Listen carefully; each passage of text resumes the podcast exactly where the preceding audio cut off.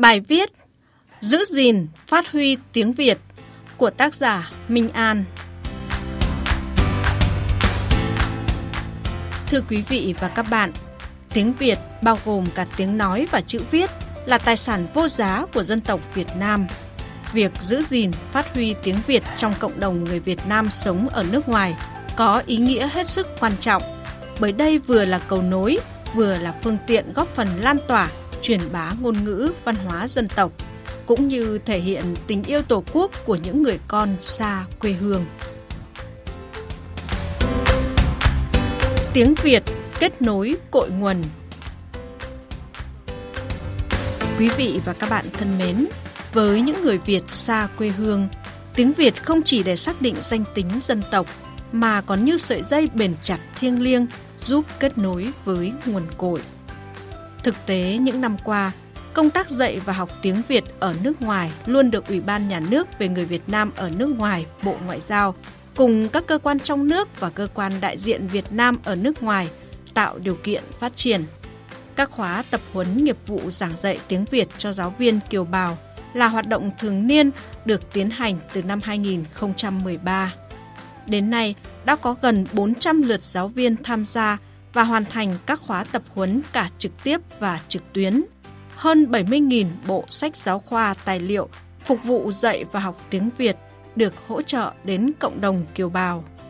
Trong năm 2021, dù gặp không ít khó khăn do ảnh hưởng của đại dịch COVID-19, nhưng với những nỗ lực từ nhiều phía, Hội thảo quốc tế về việc dạy và học tiếng Việt ở nước ngoài lần đầu tiên được diễn ra tại Ba Lan theo hình thức trực tuyến. Tiếp theo thành công đó là sự ra đời của diễn đàn quốc tế giữ gìn tiếng Việt ở nước ngoài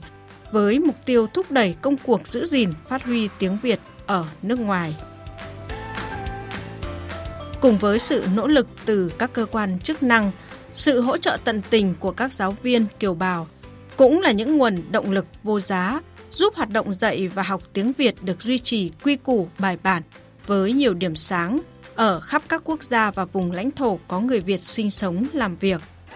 Tại Cộng hòa Séc, cộng đồng người Việt Nam với khoảng 70.000 người đã được chính phủ nước sở tại chính thức công nhận là một dân tộc thiểu số từ năm 2013. Các thế hệ con em người Việt tại Séc có quyền được học tập, giáo dục bằng tiếng Việt.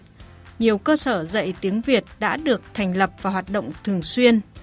Hay tại nước bạn Lào, hiện có 13 cơ sở dạy tiếng Việt, trong đó có hai cơ sở lớn là Trường Song ngữ Lào Việt Nguyễn Du tại Viêng Chăn với gần 1.700 học sinh và trường tiểu học hữu nghị Champasak giảng dạy cho gần 900 học sinh.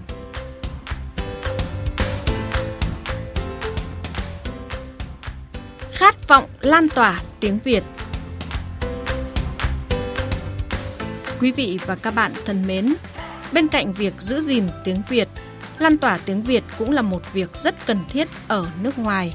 bởi tiếng Việt còn là phương tiện góp phần truyền bá, lan tỏa bản sắc văn hóa dân tộc tới bạn bè quốc tế. Khát vọng lan tỏa tiếng Việt đã được thể hiện mạnh mẽ và sinh động trong nhiều hoạt động của cộng đồng người Việt Nam ở nước ngoài. Điển hình như tại Hoa Kỳ, hiện nay tiếng Việt là ngôn ngữ phổ biến thứ năm sau tiếng Anh, tiếng Tây Ban Nha, tiếng Trung Quốc và Tagalog với hơn 5.000 cơ sở dạy tiếng Việt ở khắp các bang. Tại bang Hawaii, thông qua chính sách bảo tồn khả năng ngoại ngữ châu Á và Thái Bình Dương, chính phủ Hoa Kỳ đã tạo điều kiện thuận lợi cho hoạt động dạy và học tiếng Việt phát triển ngày càng mạnh mẽ. Đặc biệt, không chỉ có người Việt mà ngày càng nhiều người bản xứ có nhu cầu học tiếng Việt. Tiếng Việt đã được đưa vào giảng dạy phổ biến trong nhiều trường phổ thông, đại học ở Lào, Australia, Hoa Kỳ, Đức, Pháp, Hàn Quốc, vân vân.